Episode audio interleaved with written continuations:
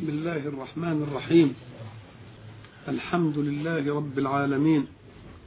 والصلاة والسلام على أشرف المرسلين سيدنا محمد وعلى آله وصحبه أجمعين. وبعد فقد وقفنا في اللقاء السابق عند قول الحق سبحانه وتعالى ولا يزالون يقاتلونكم حتى يردوكم عن دينكم إن استطاعوا.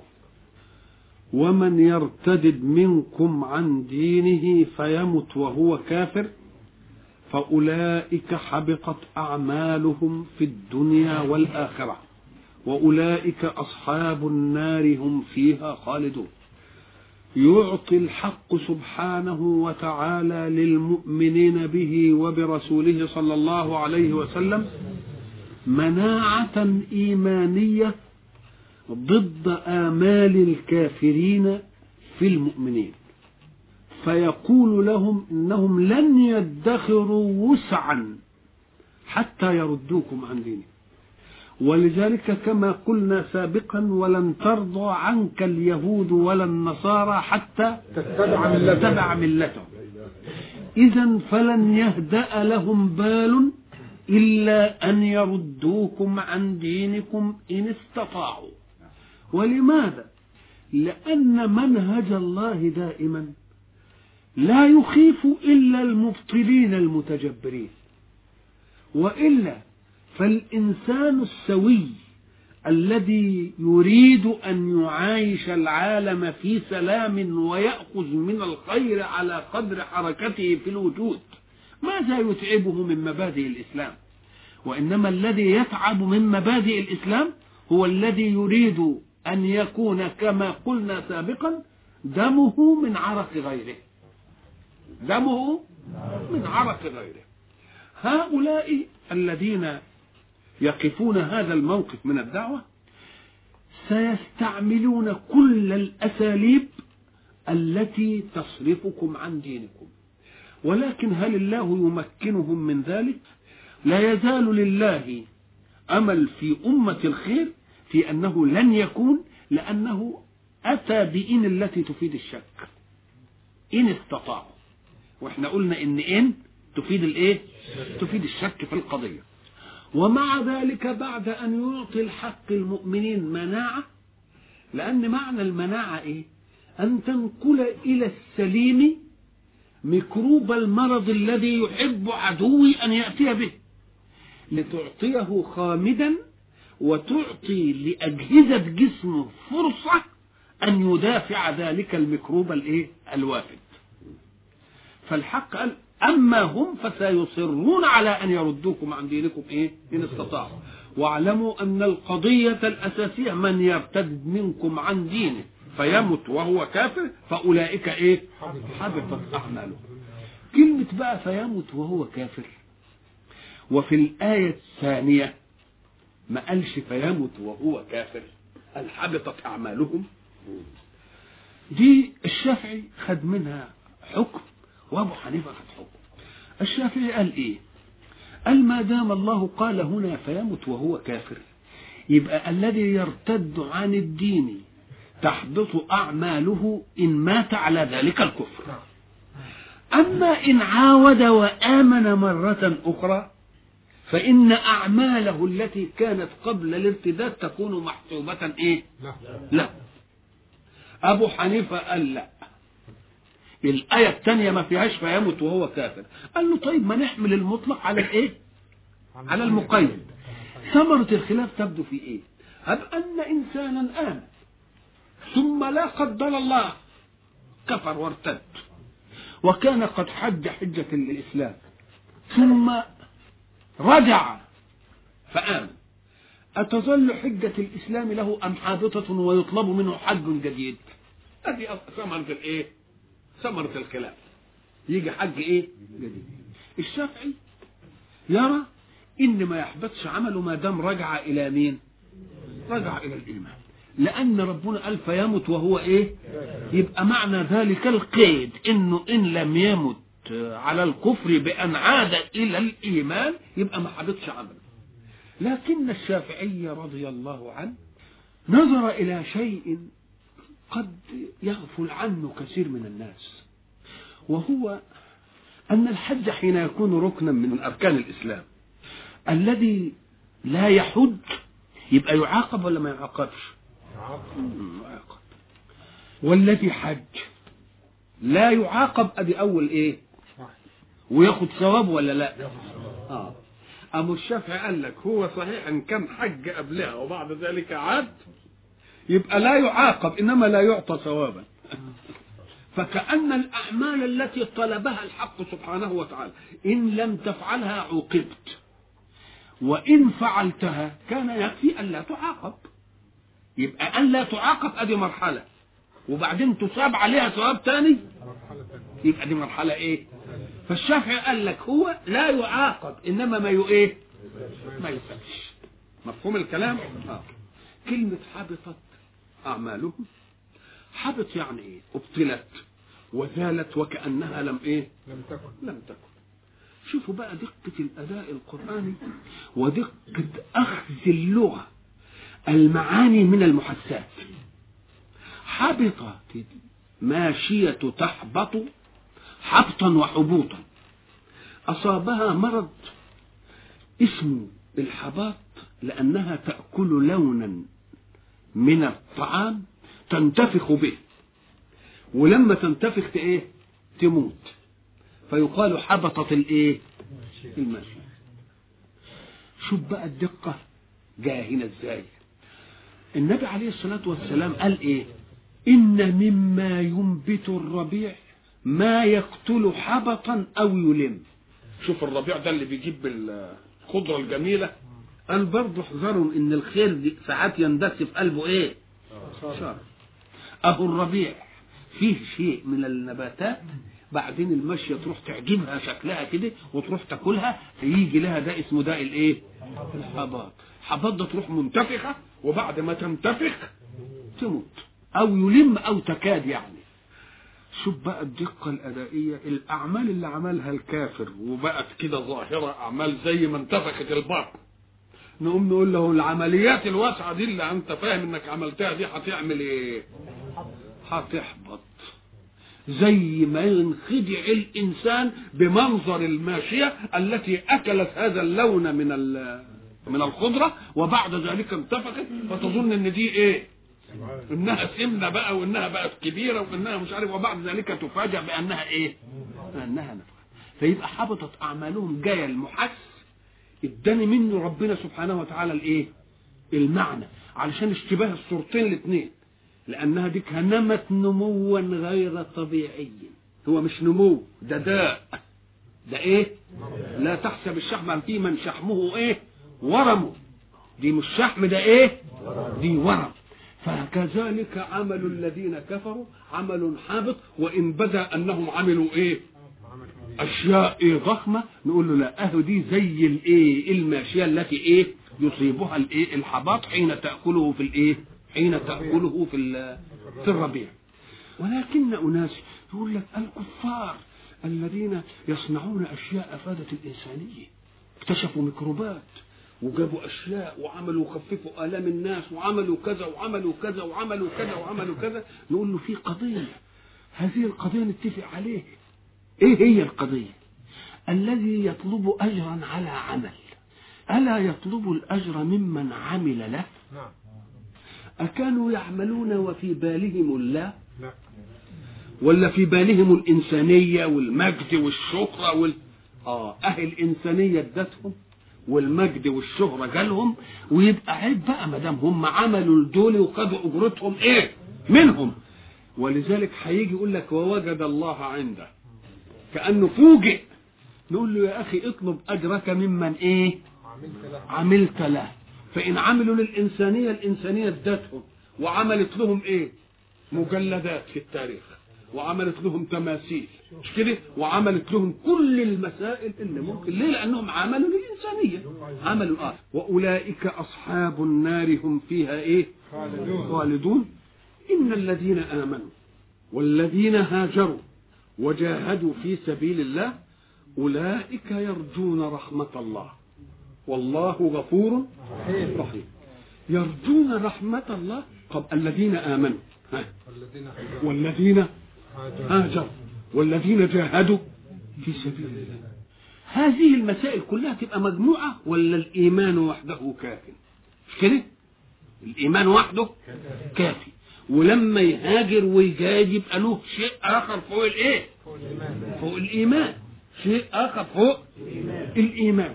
طيب دول ما دام هو عملوا هذه الأشياء أتقول عليهم يرجون رحمة الله؟ ده متيقن إن أم قال لك لا ما فيش متيقن؟ لأنك قد لا تفطن إلى بعض ذنوبك التي لم تحسن التوبة فيها ولا التوبة عنها. فيجب أن يكون ذلك في بالك. ويجب أن تتيقن أنه ليس كل عمل تعمله تستحضر فيه نية الإخلاص لله. لأن ممكن برضه نفسك كده ولذلك رسول الله وهو سيد الخلق وسيد الموصولين بربهم يجي يقول اللهم إني أستغفرك عن كل إيه؟ عمل أردت به وجهك فخالطني فيه. يعني أنا قصدت وجهك إنما يمكن جت حاجة كده فإحنا إحنا في محل الرجاء ولا لأ؟ والمؤمن الذي يثق في ربه ما يقولش إن ربنا واجب عليه يعمل لي كذا أبدا. ليه؟ لأن أصل عبادتك لله سبق أن دفع ثمنها. ويبقى اللي باقي جايب الفضل بقى. اللي باقي جايب الفضل ده مدفوع ثمنها من الأول. مدفوع ثمنها إيجاد من عدم. ومدفوع ثمنها إمداد من عدل. ومدفوع ثمنها بأنه متعك بكل هذه الأشياء. فلو قارنت ما طلبه ربك منك على فرض أنك لا تستفيد منه فقد استفدت من المقدمات الأولانية. يبقى إن حصل لك حاجة بعد كده يبقى ده من محض الفضل ولا لأ؟ ومحض الفضل يرجى أن يتيقن. يبقى يرجى.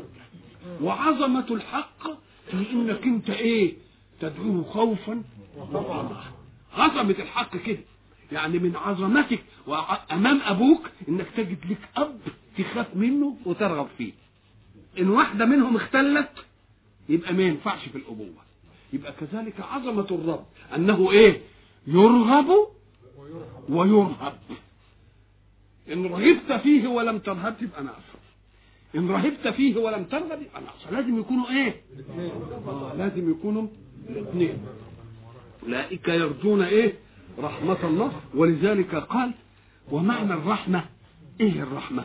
إحنا قلنا قديما ان الرحمة إنك أنت ما تبتلهش بالألم من أول الأمر. ولذلك قلنا شفاء ورحمة زي ما يذكروها. وننزل من القرآن ما هو إيه؟ شفاء ورحمة. الشفاء يكون فيه داء وربنا يبرئني. لكن الرحمة إن ما يجيش الداء خالص. الرحمة إن ما يجيش الإيه؟ الداء. طيب أولئك يرجون رحمة الله. والله إيه؟ كلمة غفور رحيم يعني ما فيش حد يبرأ من إنه يكون له ذنب. لو المعايير تبقى مضبوطة برضه نتعب فيه ولذلك الدعاء اللي كنا علمناها لكم زمان نقولنا اللهم بالإيه؟ اللهم بالفضل لا بالعدل يعني عاملنا بالإيه؟ بالفضل لا بالإيه؟ وبالإحسان لا بالميزان. الميزان يتعبنا ولا لا؟ وبالجبر لا بالحساب. ثم جئنا لسؤال آخر. قضيه الأسئلة كثيرة هنا اهي يسألونك عن الخمر والميسر. قل فيهما إثم كبير ومنافع للناس وإثمهما أكبر من نفعهما. طيب الخمر مأخوذة من الستر. خمر هو الستر طيب ويقال دخل فلان في خمرة يعني في أيك أشجار ملتفة فيه. يعني زي, زي ما يكون واحد عايز يفلت من جماعة كده ودخل في شوية إيه؟ في شجر والإيه؟ والدرع والخمار مش هي المقنعة اللي الست بتلبسه ده؟ هي هو من, المادة ولا لأ؟ آه. ودخل فلان في خمار الناس أي غمارهم يعني اندس فيهم. ما هي كل المادة آه وخامره الأمر يعني خالطه كلها مأخوذة من الإيه؟ من عملية الستر يسألونك عن الخمر والميسر. ميسر مدته اليسر. مدته ليه؟ لأنه بيجيب للناس مكاسب كده بدون بدون حاجة. مش كده؟ دي مسائل كانت عادات في الجاهلية. وإحنا قلنا إن الإسلام حينما جاء ليواجه نظما جاهلية واجه العقيدة بلا هواده لم يصنعها مراحل بل من أول الأمر العقيدة. لا إله إلا الله. ما خدهاش مراحل دي. ثم جاء في الأمور التي تملكها العادة ويهونها الإلف وأخذها بشيء من الإيه؟ من الرفق ومن الهواده حكمة مشرع. ليه؟ لأنه ما خدهاش عملية إيه؟ قسريه عملية قسريه دي هيترتب عليها خلل مجتمع في الوجود كله. قال لك لا خد دي بالإيه؟ خدها بالهواده خدها بالهواده قال لك نعم. ولذلك إحنا قلنا إن الحق سبحانه وتعالى جاء في هذه المسألة مسألة الخمر دي. ما دام الخمر هو الستر بتستر إيه؟ تستر العقل. مش كده؟ بدليل إن اللي بيشربها ها؟ آه يغيب عن وعيه. نقول له تعالى أنت جيت للميزة اللي ميزك ربنا بها في الكون وسترتها. فكأنك رددت على الله أكرم نعمة له. هذا هو الحمق. هذه أول حمق. ثم تعالى كلهم يعللوا يقول لك أنا بدي أنسى الإيه؟ هموم كلهم يقولوا كده. نقول له تعالى أنسيان الهموم يمنع مصادرها؟ المهم في الإسلام أن تعيش همومك. لتواجهها بجمع عقلك. فإذا كانت هناك هموم ومشاكل أنا مش عايز الإسلام مش عايزك تنساها لا خليها قدامك كده. عشان إيه؟ تعمل عقلك فتواجهها وما دام تعمل عقلك تواجهها ما تجيش لآلة الإعمال والمواجهة. ده أنت عايز عقلين دلوقتي. أنت عايز إيه؟ عقلين اتنين. تبقى إيه الخيبة بتاعتك دي؟ أنت عايز تنسى إيه؟ طيب النسيان مش هيمنع الإيه؟ المصائب. إنما اللي يمنع المصائب أن تحاول بجمع فكرك وعقلك أن تجد السبيل إلى فإن كان أمرا ليس في مكنتك يبقى من الحمق إنك تفكر فيه. ربنا يقول لك لا ريح عقلك. دي لا بلاش. خلاص؟ وإن كان أمر له حل يبقى أنا عايز العقل بكامله ولا لا؟ يبقى اذا أول خيبة لمن يستر همومه أن يستر الآلة التي تفرج له هذه الهموم. واحد الحق يريد أن يواجه هذه القضية. فيواجهها مواجهة الحكيم. ويعطينا عطاء لنحكم نحن بالأمر قبل أن يطلبه منا.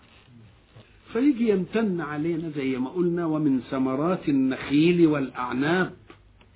تتخذون منه سكرا ورزقا حسنا. شوف سكر مشاها كده من غير إنما رزق قال عليه إيه؟ يبقى كان يجب أن نتنبه إلى أن الله يقبئ للقضية امرا.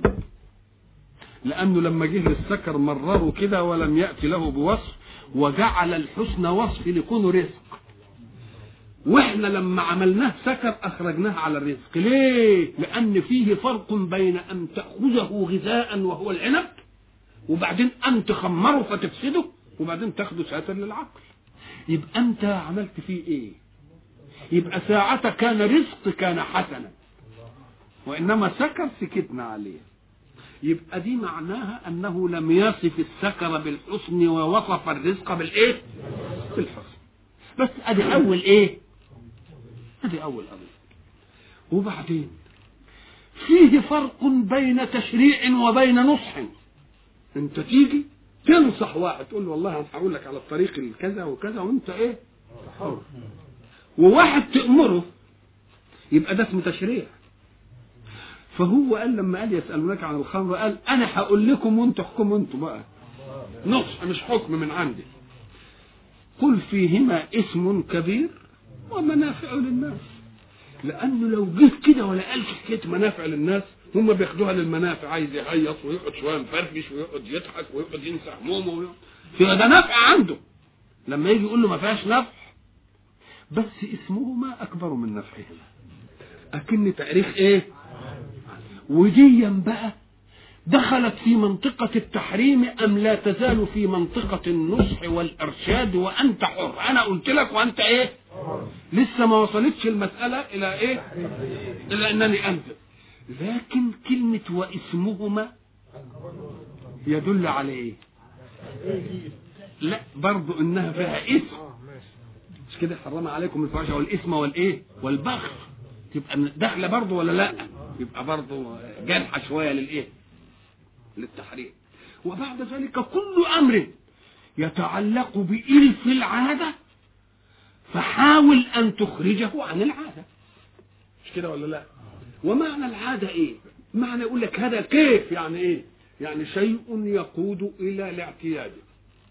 بحيث إذا مر وقت ولم يأتي دورتك أنت ونفسيتك ودمك ارتبط بإيه؟ ارتبط بقى ولذلك لما يجي مثلا المعاد يبتدي إيه؟ ما يبقاش طبيعي زي ما بيقولوا على الأول. يبقى ما دام مسألة تقود إلى الاعتياد يبقى أنت تمنع الاعتياد. طب تمنع الاعتياد تعمل إيه؟ فشوف بقى العملية اللي ربنا عملها. زي ما قلنا سابقا إن واحد جه يصلي وبعد ذلك قال قل يا أيها الإيه؟ الكافرون أعبدوا. ما هم لخبط. قال لهم استزوأوا بقى المسألة يعني ما لا تقربوا الصلاة وأنتم سكارى. كنتوا عايزين تسكروا وسيبوا وقت الإيه؟ سيبوا وقت الصلاة. طيب إنسان يريد أن لا يقرب الصلاة وهو سكران. متى يمتنع؟ يبقى شوف بقى عايز يصلي الصبح وشوف علشان لما يصلي الظهر يمتنع قبلها بقد إيه والعصر قد إيه والمغرب قد إيه يبقى مش هيرضى هناك إلا آخر الليل. يبقى وسع أمد العادة. وسع ولكن على أمل أن تجيء العادة. شوف العملية وسع أمل العادة على أمل إيه؟ يبقى قاعد بقى مستنى العصر يفوت وبعدين يقول لك خد المغرب راح حرام مش عارف إيه. ان ما أضمنش إن أنا مش عارف يمكن أهلوس مش عارف. يبقى على أمل إنه حي إيه؟ وبعد ذلك يجي بالليل ياخد له حاجة ويتلقح إيه؟ هنا. يبقى خدنا وقت طويل ولا لأ؟ وما دام المسألة مسألة عادة فأنا بحكم في إيه؟ بحكم في في العادة. لحد هم نفسهم. ما حصل بقى واجتمعوا وقاموا على بعض وضربوا وشرخوا الدنيا وعوروا بعض. قالوا لا إحنا نروح بقى لحضرة النبي عشان يبين لنا بقى في الآخر. إحنا عايزين كلام واضح بقى. فقال إنما الخمر والميسر والأنصاب ودخل فيها الإيه؟ رجس من عمل الشيطان فاجتنبوه لعلكم إيه؟ إنما يريد الشيطان أن يوقع بينكم العداوة إيه؟ والبغضاء في الخمر والميسر ويصدكم عن ذكر الله وعن الصلاة فهل أنتم منتهون؟ قالوا إيه؟ انتهينا. اذا فالحق سبحانه وتعالى أراد بتحريم الخمر أن يحفظ على الإنسان عقله لأن العقل ده هو مناط التكريم للإنسان وهو مناط التكليف. وهو مناط الاختيار بين الايه؟ بين البدائل. فبده يحافظ على الايه؟ ولذلك الدين جاي عشان يعمل إيه؟ سلامة الأشياء الخمسة. سلامة النفس. سلامة الايه؟ العرض. سلامة الايه؟ المال. مش كده؟ سلامة العقل سلامة الدين. مش كده؟ يعني دي كلها إيه؟ كل التشريعات تدور حول سلامة هذه الأشياء إيه؟ هذه الاشياء الايه الخمسة. لو نظرت إليها سلامة كل شيء تجد سلامه العقل تجيب لك كل ده سلامة العقل اللي يفكر في دينه. مش كده؟ سلامة العقل اللي يفكر في حركة الإيه؟ حركة الحياة. سلامة العقل علشان يحتاط لصيانة إيه؟ عرض الله. اذا العقل هو الإيه؟ العملية التكليفية اللي هتدور عليه هذه الايه هذه المسألة. فالحق سبحانه وتعالى يريد أن لا يخمر الإنسان عقله بأي شيء إيه؟ مسكن. يسألونك عن الخمر والميسر وبعد ذلك يجي يقول لك إن الحق سبحانه وتعالى ساعة يحرم الميسر بده يحمي غفلة الناس وتغفلها. لأن اتنين قاعدين أمام بعض. وكل واحد حريص على أن يأخذ ما في جيب الآخر تبقى أخوة إيه دي؟ أنا حريص ومتنمر إن أنا ما أخليكش تروح بقرش معاك وأنت حريص ومتنمر على إنك أنت ما تخلينيش أروح بقرش وياك تبقى هي أخوة إيه دي؟ ومن العجيب أن يبقوا اصحابهم ينادوا البعض بقى ويمشوا ويجي يقول له هاتوا فلان. لا إيه الخيبة دي ده أنتوا جايين ونفوسكم كل واحد عاوز يخطف كل واحد منكم عايز. يخطف الثاني عايز يخطف الثاني وعايز يخدعه. ومن العجيب إنه يبقى بالشكل دي وبعدين يبقى فيه تدليس كمان. يبقى فيه إيه؟ تدليس وفيه سرقة. الله إيه العملية دي؟ سرقة على سرقة. آه والشيء حين يؤخذ بيسر يصرف فيه بلا احتياط. ما دام حاجة جاية كده يوم يصرف بلا إيه؟ بلا احتياط. طيب ده في الكلام لما تكسب. وإذا خسرت. آه. آه يقوم يضطرك إلى إنك أنت يمكن بالعرض. إن لم نقل بالملابس إن لم تقل مش عارف إيه كل حاجة بقى. من ومن الممكن أنه يمني نفسه بكلمة ب- بنسمعها منهم يقول لك أنا أنا عايز أسترد. أنا عايز إيه؟ أعوض. واسترد ويروح يستلف من واحد عشان يقول لك بس هات أنا هعوض. أنا إيه؟ وحين يعتاد الإنسان أن يكتسب بدون حركة جدية يبقى يهون عليه إنه إيه؟ وتعود أن يعيش هكذا. فحين لا يجد من يستغفله ليلعب معه يقوم يعمل إيه؟ يشوف بقى الحكايات التانية الإيه؟ ولذلك تجدهم هم أصحاب الرذائل في المجتمع. يسألونك عن الخمر والميسر. قل فيهما إثم كبير ومنافع للناس وإثمهما أكبر من نفعهما. ما دام اسمهما أكبر من نفعهما يبقى رجح جانب الإيه؟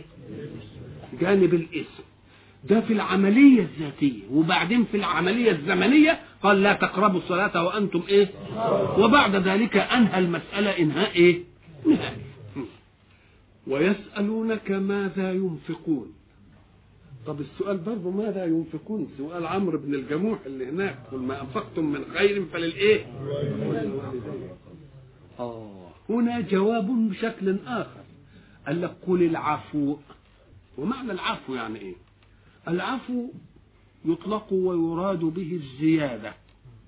ثم بدلنا مكان السيئة الإيه؟ الحسنة حتى عفوا حتى ازدادوا.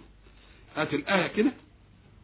أعوذ بالله من الشيطان الرجيم. ولقد أرسلنا إلى أمم من قبلك فأخذناهم بالبأساء والضراء لعلهم يتضرعون. فلولا إذ جاءهم بأسنا تضرعوا ولكن قست قلوبهم وزين لهم الشيطان ما كانوا يعملون. فلما نسوا ما ذكروا به فتحنا عليهم أبواب كل شيء. حتى إذا فرحوا بما أوتوا أخذناهم بغتة فإذا هم مبلسون. يعني ما أخذناهمش وهم على الحالة كده علشان تبقى صعب عليهم نعمل فيهم إيه؟ فاذا فرحوا بما إيه؟ بما أوتوا. أخذناهم إيه؟ عشان تبقى النقلة إيه؟ النقلة صعبة. الآية اللي جت برضو في هذا المعنى وما أرسلنا في قرية من نبي إلا أخذنا أهلها بالبأساء والضر برضو لعلهم إيه؟ يضرعون ثم بدلنا مكان السيئة الحسنة. حتى عفوا. يعني حتى إيه؟ زادوا بقت عندهم نعمة. عشان تبقى العملية إيه؟ عملية صعبة. زي اللي خد واحد كده وظن إن هو بيهشكه كده. هو علاه قوي قوي قوي قوي كده عشان يبقى الهدر إيه؟ عشان يبقى الهدر كده. آه. نعم. ثم بدلنا مكان السيئة الإيه؟ الحسنة حتى عفوا. يعني حتى إيه؟ ازدادوا. وفي برضه عفا ولكن بمعنى ترك. إحنا برضه كنا قلنا هناك في القصاص فمن عفي له من أخيه شيء فاتباع بالمعروف. فمن عفي له من أخيه شيء يعني إيه؟ فمن ترك له شيء. فاتباع إيه؟ يبقى العفو يؤخذ بالزيادة ويؤخذ بالإيه؟ بمعنى الترك. طيب يسألونك ماذا ينفقون؟ قل العفو. المعنى واحد الزائد عن حاجتك. مش كده؟ يبقى جه بمعنى الزيادة ولا لأ؟ أيوه أو المتروك الذي تستغني عنه. طب ما هي هي تبقى هي ولا لأ؟ تبقى المعنى واحد ولا لأ؟ ما هو أنا عايز تفهمه إن المعاني إن قيل لك لأ معناها كذا أو كذا أو كذا إياك أن تفهم أنها تتضارب. ما تتضاربش. ليه؟ لأنها هي برضه هتتحقق يتحقق فيها المعنيات. المعنى الأول اللي هو الإيه؟ الزيادة. يسالونك ماذا ينفقون؟ قل الإيه؟ ال- الزائد عن حاجتك افرض إنك أنت موارد رزقك عامية يعني سنوية زي اللي بيزرع. مثلا أنا يقضيني قد كده أنا وعيالي والمطلوب مني والزائد مش كده ولا لا؟ طب وعلى أنه ترك. طب ما هو أنا هاخد اللي هاخده الباقي يبقى متروك يبقى مانيش عايزه يعني. يبقى ما دام متروك يبقى زائد ولا لا؟ يبقى هي هي ولا لا؟ يبقى المعنى واحد ولا لا. ويسألونك ماذا ينفقون قل العفو. كذلك يبين الله لكم الآيات لعلكم تتفكرون. كلمة كل العفو يعني معناه إن الشيء اللي يزيد عن حاجتي ده قبل أن يشرع الحق الزكاة. قبل أن يشرع الحق الزكاة بنصابها المعروف دي. وده ليه؟ بعد ما كان العفو عملها للزكاة. قال لك لأن الحق أراد أن يقدر حركة المتحرك. فجعل حركة المتحرك تخفف عنه ولا تثقل عليه. لأن حركة المتحرك تنفع المجتمع. أراد المتحرك أو لم يرد. إحنا مثلا في في البشر كل ما حركة واحد تزيد تقوم تبعاته تزيد ولا لأ؟ في الضرائب والبتاع. لا ده اللي بيتحرك واسع ده بنخفف عنه. ليه بتخفف عنه؟ قال عشان يتحرك. ليه؟ لأن المجتمع سيستفيد منه قصد الإفادة أو لم أو لم يقصد. ولذلك تجد مثلا الركاز اللي هي الدفائن اللي توجد في الأرض يقول لك اللي يلاقي مثلا حاجة زي كنز زي بتاع يقول له ناخد منك 20 إيه؟ 20% مش كده ولا لا؟ طيب وواحد جه كده أهو وراح حارت وبذر شوية آه، آه، بذر وساب السماء تمطر وتعمل له البقى يبقى عمل بس الحرث والإيه؟ والبذر بس. بناخد منه العشر ولا لأ؟ طب وإن كان بيرويها كل ما تعطش. بناخد نصف الإيه؟ العشر. طب وإن كان بيتاجر كل يوم وبده يروح النهارده يجيب علشان من المنتج وبعدين يودي للمستهلك وعمليا نقول له إحنا بناخد اتنين ونص الإيه؟ الله. يبقى إزاي؟ شوف اذا المسألة متناسبة مع الايه مع الحركة والجهد. لما ما يكونش عنده حركة بناخد منه 20% لأنه ده كنز لاقيه كده هو ماشي يمكن عمل برجله كده لقاه بناخد منه 20 الإيه؟ 20% آه حرس وبذر بس بناخد منه إيه؟ العشر. آه سقه ناخد منه إيه؟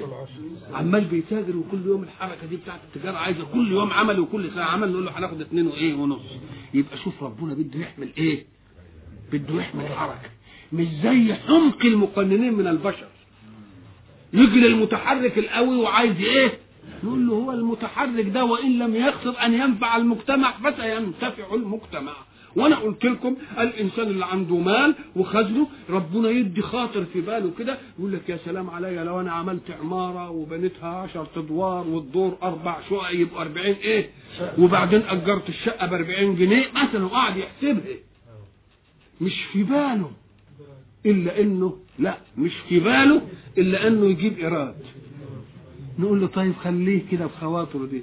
أهو صبح الصبحية جاب التراب واللي عجن واللي ضرب طوب واللي بنى واللي مش عارف إيه غفق واللي عمل نجارة والحدادة و... كل طبقات المجتمع الفقيرة استفادت منه قبل أن يستفيد هو شيئا. فقبل أن توجد له عمارة مكونة من كذا دور تبقى إيه؟ استفاد مين؟ أفقر فقر... طبقات المجتمع الفقيرة استفادت منه قبل هو ما إيه؟ مش كده ولا لا؟ آه يبقى إذا الله يريد أن يحمي حركة المتحرك لأن حركته ستفيد سواه. قصد إلى ذلك أو لا؟ أو لم يقصد. يقوم لما يجي نقول له بقى انفق الزايد يقوم يقول لك ما أنا أعمل حركتي على قد اللي أنا عايزه. وابقى ازود حاجة بسيطة قوي كده. يقول له لا اربح في حركة الحياة بجدها وبحلالها فإننا هناخد منك إيه؟ كل ما تكثر حركتك هنقلل إيه؟ يبقى استغل النفعية الشخصية في سبيل انه يعمل إيه؟ انه يعمل حركة في الإيه؟ حركة في الإيه؟ حركة في الحياة. ويسألونك ماذا ينفقون؟ قل العفو. كذلك يبين الله لكم الآيات لعلكم تتفكرون. في الدنيا والآخرة. إياكم أن تعتقدوا أن كل تكليف من الله بس الجزاء بتاعه هيبقى في هيبقى في الآخرة. أبدا. طب انظروا كده واستعرضوا المستقيمين الملتزمين بمنهج دينهم وبمنهج الأخلاق. في حياتهم. تجدهم برضه واخدين جزاءهم ولا لا؟ رضا وسعادة وأمن. حتى لك فلان ده كيف يعيش؟ ده راتبه بسيط. إزاي ربى اولاده؟ إزاي مش عارف إيه؟ إزاي إيه؟ آه لأن يد الله بالبركة في كل حركته. يد الله بالبركة في كل حركته. ما تفتكروش إن دي مسائل بس تيجي في الآخرة؟ ابدا. دي مسائل في الإيه؟ في الدنيا. وبعد ذلك الآخرة دي قلنا إنها زيادة. الآخرة دي إيه؟ زيادة. ولذلك قلنا إن ديا بالفضل بناخد النعيم في الآخرة بالإيه؟ النبي عليه الصلاة والسلام قال لن يدخل أحدكم الإيه؟ بعمل قال ولا أنت يا رسول الله. قال ولا أنا إلا أن يتغمدني الله برحمة. لأن المسألة بناخدها كده إيه؟ في دنيانا مسألة واضحة. وأنا برضو أريد إن كل واحد منا يشوف الناس كده. مستقيمين في منهج الحياة مستقيمين بأمانة كيف يعيشون وكيف يعيش أهلهم وكيف يعيش التابعون لهم وكيف رضاهم وكيف إن ما عندهمش مشاكل أبدا. ولا لا؟ في الدنيا والإيه ويسألونك عن اليتامى. برضو سؤال. يسألونك عن الإيه؟ اليتامى. طب يسألوا عن اليتامى. إيه يعني؟ هل يسألون عن اليتامى؟ ما هم؟ إيه هم اليتامى؟ إيه اللي معنى يسألونك عن اليتامى؟